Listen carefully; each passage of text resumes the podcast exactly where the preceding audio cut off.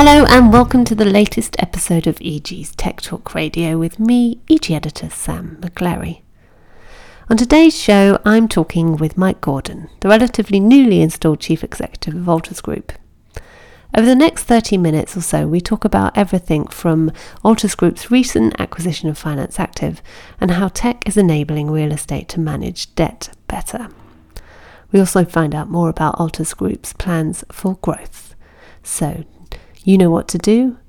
Grab your trainers, head outside for a little bit of outdoor oral treats from your EG Property Podcast, or just sit back, grab a cuppa, and enjoy.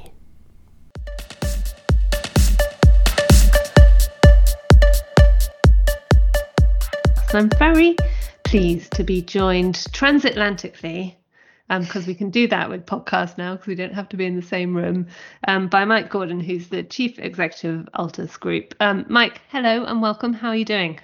I'm, I'm really good, and hi to you. It's uh, good to get up in the morning and do this transatlantically with you. I uh, I literally am at the easternmost part of the United States as I, I can look across the ocean. I can't see you, but I know that about 3,200 miles away, there you are. If so, we were waving, we could almost be waving to each other. The virtual wave, exactly. um, so we're here today because you guys have just made quite significant in investment and an investment into, I guess, I guess fintech, isn't it? That that we would we would say. Um, and I, am really keen to learn a little bit more from you about that acquisition of um, Finance Active and and I guess what what and why um, why you bought that that business and what what it's going to deliver or add to the to the Altus portfolio. Well, you know, the funny part is people said, "Oh, you're new CEO, so you're going to go buy something." I'm like, "No, no, no. We're going to do something like really thought provoking and, and, do it in the right way." I think um, I, on this one, this was a, a, pretty easy thought process for us. Is is you, is you're coming into a business, you're taking a look at the strategy, and you're deciding, okay, what is your runway on your markets for your current products? Where are your adjacencies? And you know what do your customers need and what are your customers asking for?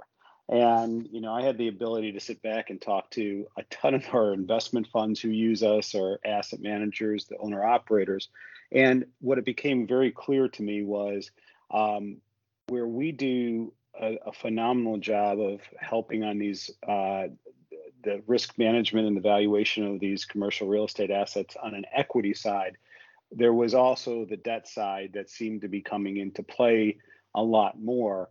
And when you think about that, that gives you a 360 degree view of like, what are you doing with this asset? And how are you trying to manage this asset? Um, my my previous background in you know in in fintech at FICO and Callcredit was very much that you know the debt place became very big, especially after the last financial crisis. And looking at where we were with COVID, you know, the ability to manage through that looked like it was something that was interesting to us and that we could bring to our customers. Uh, so we started down the path of like like any good um, technology company, we're going to try to build it. And we started down. We got a couple customers. It was really fast, and then you know our team said you know we started identifying partners that we could work with, and you know we found Finance Active and as we were looking at like what they could do across our use cases, we were like, okay, this makes a lot more sense for us.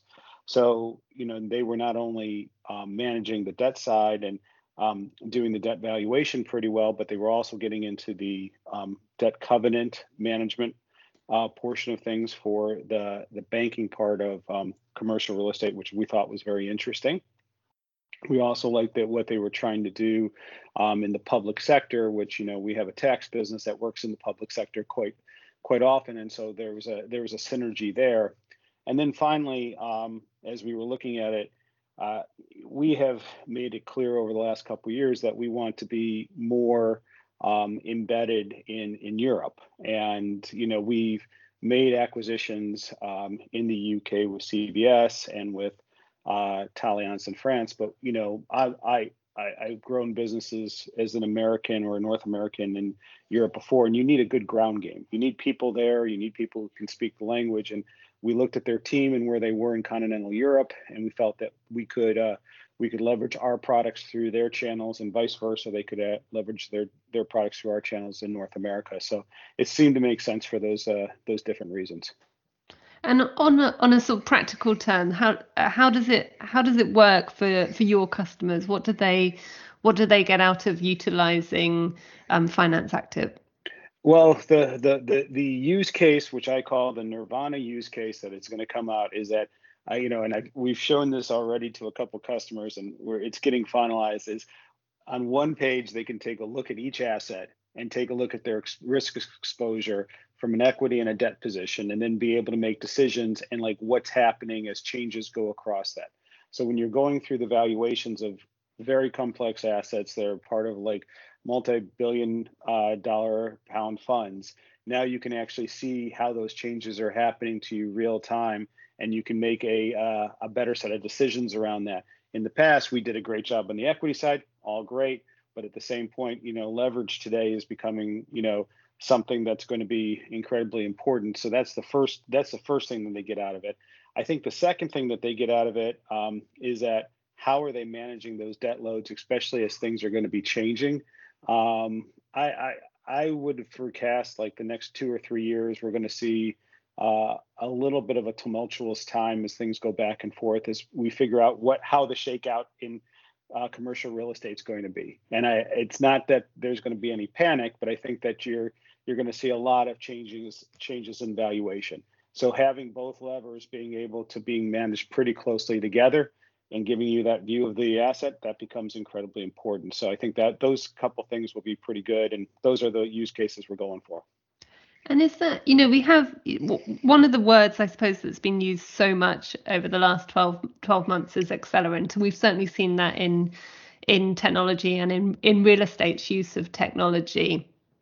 And I, and I, I'd love to hear from from you whether you are you're seeing that too and you know the the very necessary uh, need to be able to understand um, debt going going forward because I think you're you're right. There's um there's there's a lot of transition to come, a little bit of pain, maybe a lot of pain to come. So understanding the the situation you're in uh, wholly is going to be more and more important, isn't it?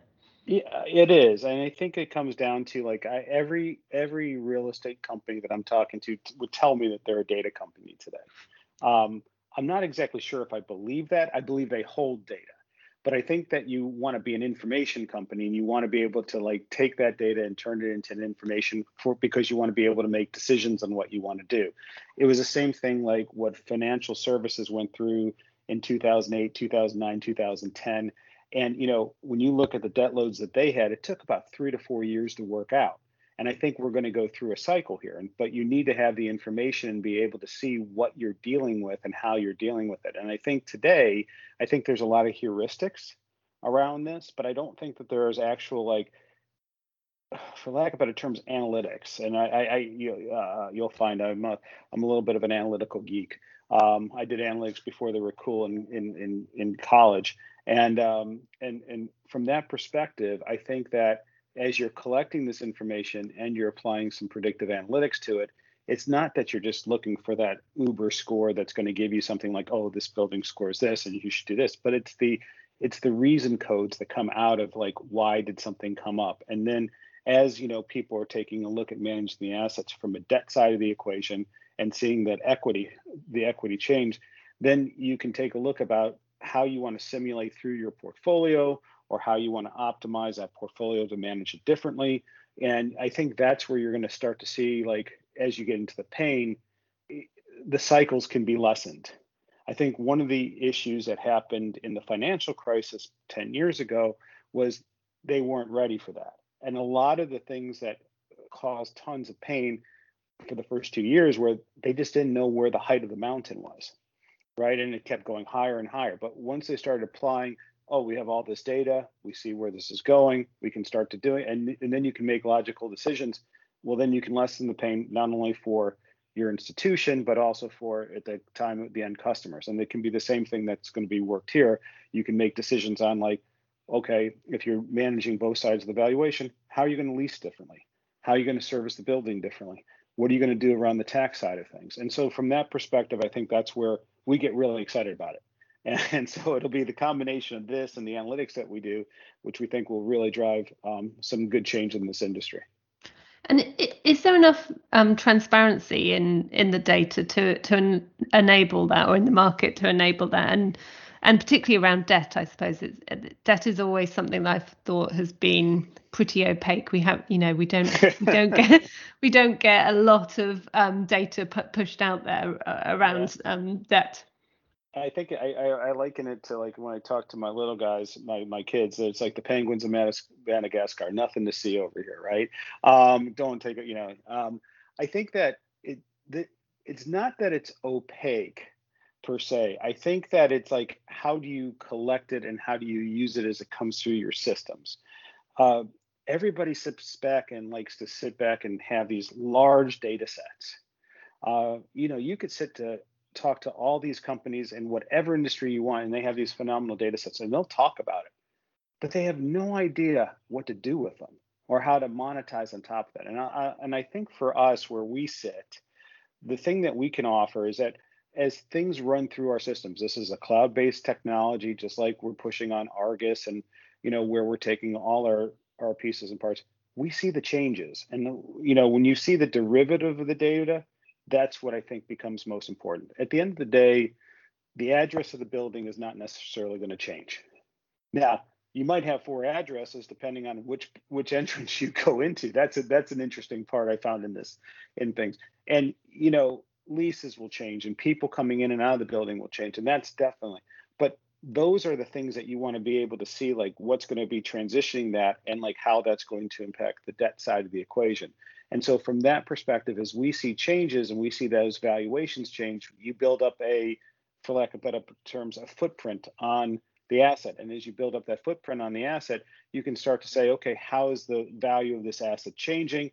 And from that standpoint you don't have to re- you don't have to wait for a for lack of better terms a sale or a uh, event where you just like oh this is this is what that value looks like and then you get you get called out now you actually can be doing these little tacks along the way and making sure that you have a pretty good sense of what's going on there i think i think the use of data in in and tech in in valuations and in in sort of making decisions on on the investment case for buildings, etc. It's really, really interesting. And over here in the in the UK at the moment, there's a a big consultation going on by the RICS on on on valuations, and there's you know there's obviously a need to update the process that that we use in this in this country, and uh, I, I assume that tech should have a big role to play in, in that, and just wondered what what your thoughts were on on on the role of tech going forward across the real estate industry? Uh, listen, I, I think that the role of tech is going to, you know, like everybody is going to come on and say to you, it's going to ever expand. There's no doubt. But what we're, it, it's not just the workflows that will expand, and it's not just um, the user interfaces and the interactions and building up uh, the uh, integrations between different solutions. Those things will be important. But what it really is, it is I think it's going to be the addition of what I would call augmented analytics to the logic that people are using and helping the people work and simulate it and optimize what they need to do with this. So if you think about it as you're working with governmental agencies, my, our belief is that, you know, as we build our workflows that come through um, Argus or now through Fairways from um, Finance Active, and we tie those in and, and we build a ecosystem, those can be like you know like I you know I always liken it to like the the rail system in Britain. Everything goes back and forth to London, and you go you go out. So you build the rail system, but that rail system becomes incredibly complicated over time. And you know I used to go back and forth the Leeds all the time, and if one train got out of whack, you know everything the knock-on effect afterwards. Well, it's the same thing with predictive analytics when you're writing on, on that. You know, if you can if you if you can I, identify those things to optimize all the time, then you can run your system pretty well. And I think from that perspective, the combination between working with the governments and working with the private enterprises, if you have that in place, you can actually get to a a more um, a simpler va- valuation um, proposition. Now, once you do that, then there will be, uh, you know, then you'll get people like arguing on littler things versus the bigger things. But I think that if you can use that and you can have like a, a, a you know, some sort of like standardization around certain things, then that makes a lot of sense. And so, you know, when we look at it, that's where we would like to deploy the analytics, and especially on the debt side, you know, you see that very simply when you look at in the UK. The UK on the on the financial services side was led on affordability, or led on using credit scores, and it just became here are the things that became pretty normal. Now people can get their credit scores and led to open banking. Um, not going to say that there's going to be maybe an open commercial real estate fund, but there could be. And over time, as you get into that, it demystifies some of this stuff, and and you get you get to something that can move a little faster and move a little more seamlessly. Which, which is definitely required in real estate, isn't it? It's not the fastest of moving moving um, sectors. It, it it's um it's it's going to get there. I, I think that when you see um, like a crisis like COVID, it's it is it is something that um, you take giant leaps forward. I think you know as a company, you know we do a lot of technology and services, and you know last year I think we did pretty good in a, in a in a COVID world. We were we were happy with what we did. It wasn't like our banner year, but it was a good year. Um, but we can already start to see pipelines are starting to grow faster because I think what's ended up happening is when when you have that kind of you know that that pressure on a company, everybody's like stop doing everything. But once they realize they can't, they stopped it all and they can't figure out what else to do, and then they realize, oh, if we had this tech, we could do more. Or we could do this we could do more. And you realize the gating factors you have in the business. So i think we look we get excited about this stuff now because this is something like we're having some really good conversations with our customers on this. And do you think there's been that that that shift that actually real estate does think oh actually tech can help me with this now? Because i you know i've had conversations on on this podcast before with um with um, people where you know we've talked about you know we're a bit frightened of tech. It's going to take our jobs. It's going to um, you know the the the robots are coming. And and it was uh you know five ten years ago people were afraid that it was a, a job destroyer whereas now to me it feels like people particularly this year have, have realized oh actually this can help help me with my job well, I think of like in any kind of revolution. I mean, it's sort of like you know, you look at the industrial revolution, right? And okay, that you know, in some sectors that that took out jobs in agricultural or agrarian parts of the society, but it shifted jobs somewhere else. I think that as you're getting into a world here, like we are, the the, the number of opportunities that we can see, we can't hire fast enough in some in some cases.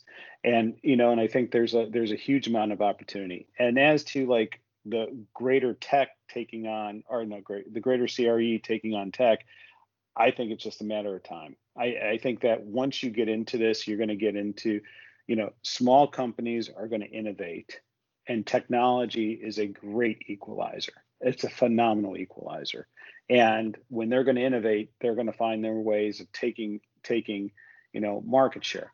Large companies may not innovate as fast, but like tech, they'll use as a defense. And so, you know, I think that you're going to watch um, a good evolution. I, I don't know if it'll be a complete revolution, but I think that for us, we're, you know, going to the cloud for all of our products. There's a lot of push, and we see a lot of um, our customers starting to um, be incredibly interested. Since I've been on, you know, our the number of users that we've had on our cloud contract has gone up three times. Um, and that's, I mean, that's in seven months, just about three times, to be fair. I, I, I tend to round up. Um, the, uh, but you know, the the amount of data that's starting to be used is is um, is is increasing. Everybody, every customer I know of is looking at visualization tools and seeing how can they look at this stuff. Uh, you know, my view is that, you know, seen it, you know, been in different industries looking at, I think analytics are going to be key to this. And I, it doesn't mean that it has to be analytics that take, you know, replace somebody. Like if you did uh, an AVM, it's not going to replace our appraisal management guys. In fact, it's going to augment what they do.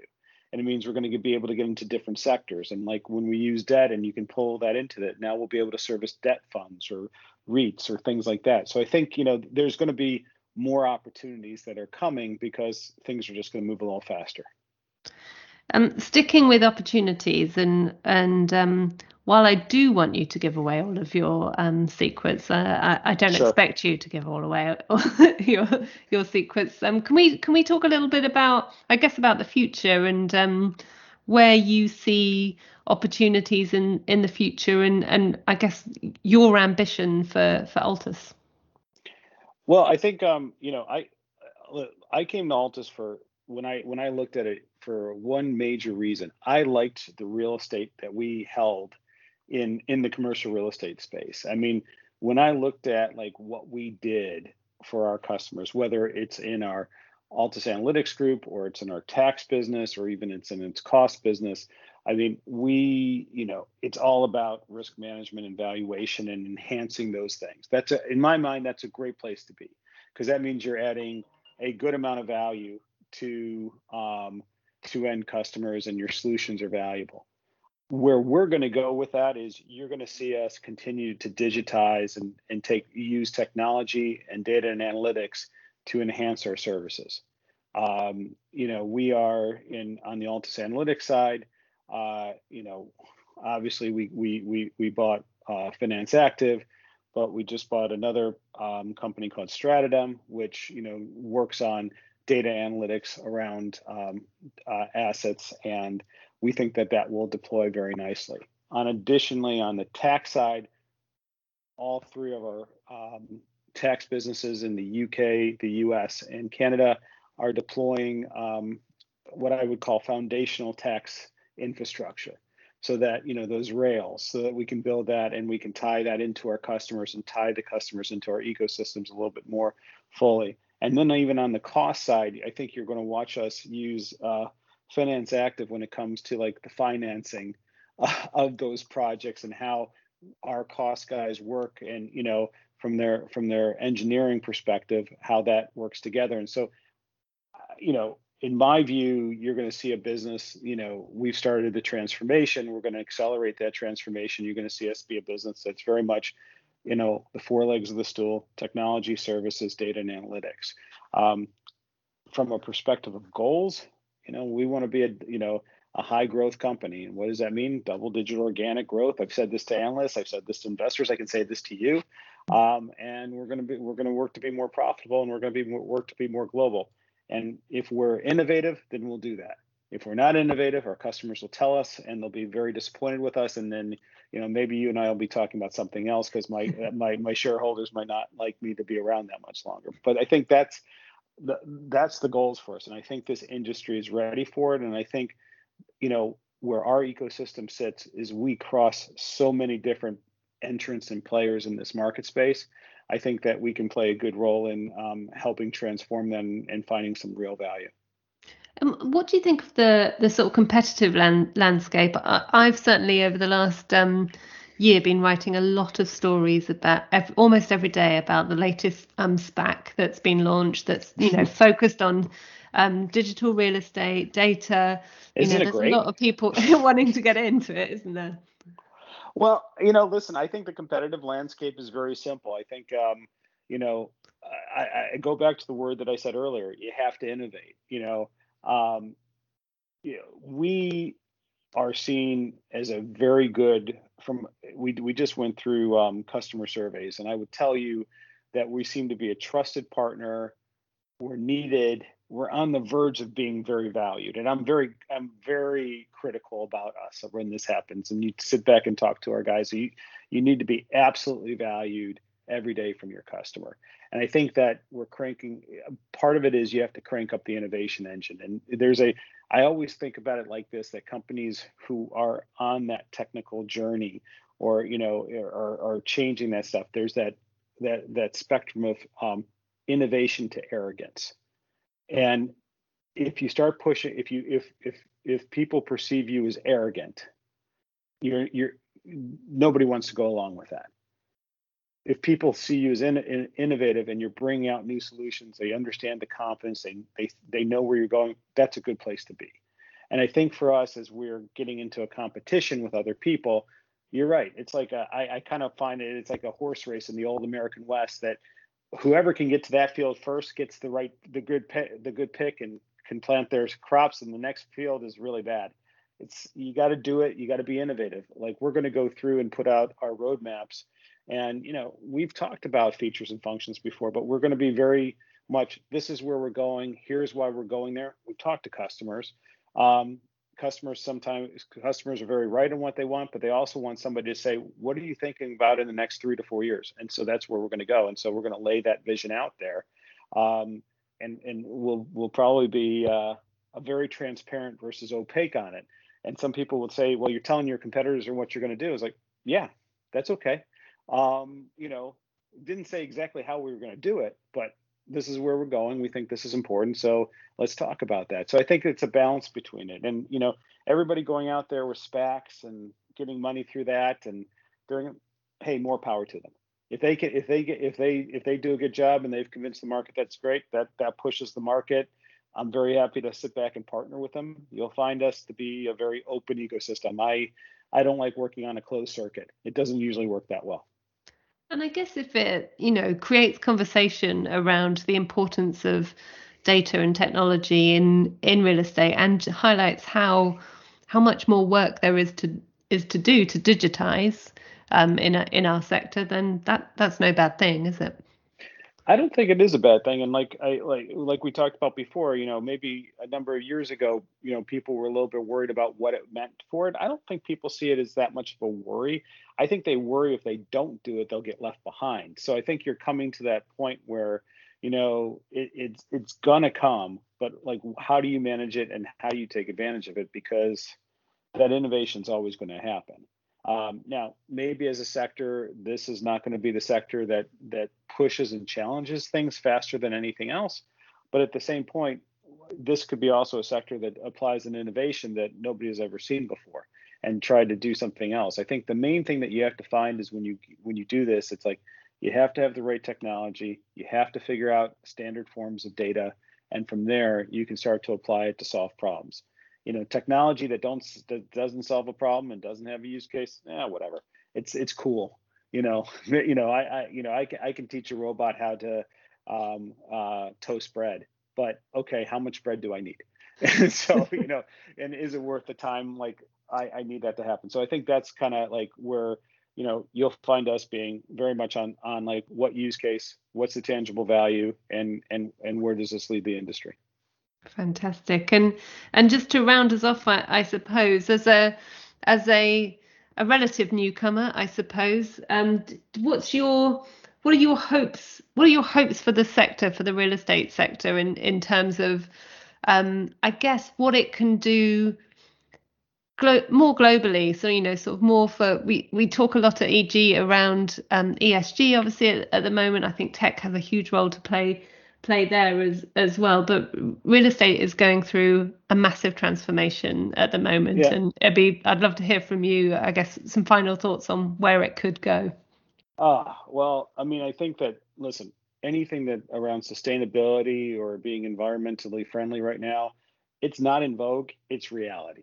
I mean, let me let me just let me just state it's reality. And if anybody doesn't believe what's going on. I mean, I sit back and talk to people, and I've met people who are skeptics. It's like it's happening. I think that as leaders of any business, it's our responsibilities to focus on that, focus on diversity, equity, and inclusion, and really try to move things forward. Um, if you had, again, I, I, always say, I said technology is a great, um, uh, a great equalizer if you apply the technology and the know and the person's knowledge and know-how, it's amazing how fast you can move on things. So, for instance, like some of our uh, some of our uh, tax work we're doing in North America now, um, just on the sustainability side of things, and really working through that and applying, you know, governmental procedures and things and helping the companies is is is is driving huge benefits because there's government programs out there that nobody know about. Um, the ability to to take the data in during the engineering phase of of a construction project and make the right choices versus you know okay well the the expeditious choices. I mean you're talking about assets that are going to have to last many years. And as a result how are you doing that and how are you making them more sustainable? Uh, i think you're going to see more from us on this and then just the pure appraisals and and the and the of, of these assets over time, I think is going to start pushing these valuations. There's, you know, I mean, I, I remember like when I got to London in, in 2009 and you know, I had my first congestion zone zone charge. I was like, oh my God, that's just crazy. All right, but yeah, it makes sense. Well, then I moved to a diesel car. I felt good at the time for moving to a diesel car. And then you realize that that wasn't good. And and now you're like, okay, now I got my first electric car, and like, yeah, I I'm I'm a, I'm an American, so I have a truck. So don't don't hurt me on that. But it's for a purpose. Um, but I think that as you're doing that over time, you can see like just in 10 years, just like how some of the technology has shifted that. I think we can do the same thing with these assets. And I mean, you know, if you build the building in the right way and make the buildings more, eh, these assets more greener and they think, you know, more, just imagine what the impact could be. And so I think, you know, this is going to be something that's going to be critical. And I think that will lead to a new boom in in um, real estate. I think that's maybe a couple years out, but like, you know, I, I have no doubt that you know even in the U.S. you're seeing like remnants of the or remnants of the Green New Deal coming through. It's coming. It it just you know, and I think that to push back on that, I think is is not going to happen. So I think as as as tech companies, we have to be able to support that that and be on be in front of that. I think it, it sounds like it's an exciting time to be in in tech and real estate, and a and a time where you really can be innovative and and and make a big big difference. So I'll I'll look forward to seeing that from from you, Mike. Yeah, you can. You're going to hold. I can tell you're going to hold me to that, Sam. So uh, we, it'll be the first question the next time we talk. So, what have you done for me lately? Uh, so, anyways, no, I, I look forward to it. It's kind of fun. This is. Uh, I've had a lot of fun so far it's not every day where you do your job and you just say, "Wow, I'm, I'm, you know, I'm having more fun." So that's it's it's it's good. There's a lot of change we can do, and you know, it, it's it's it's better than sitting on the sidelines. Absolutely, and we look forward to following following along and, and playing playing the odd game. I'm sure. Absolutely. Fantastic, Mike. Thank you very much for for sharing your insights with us today on this EG Property podcast. Thank you for joining us for this episode of the EG Property Podcast. We hope you found the content insightful and helpful. If you'd like more of the same and to keep up with all the latest news, views, analysis, and research that the EG Group has to provide, be sure to sign up to all of our property podcasts and subscribe to Radius Data Exchange for unlimited access to all of our content and comprehensive commercial real estate data.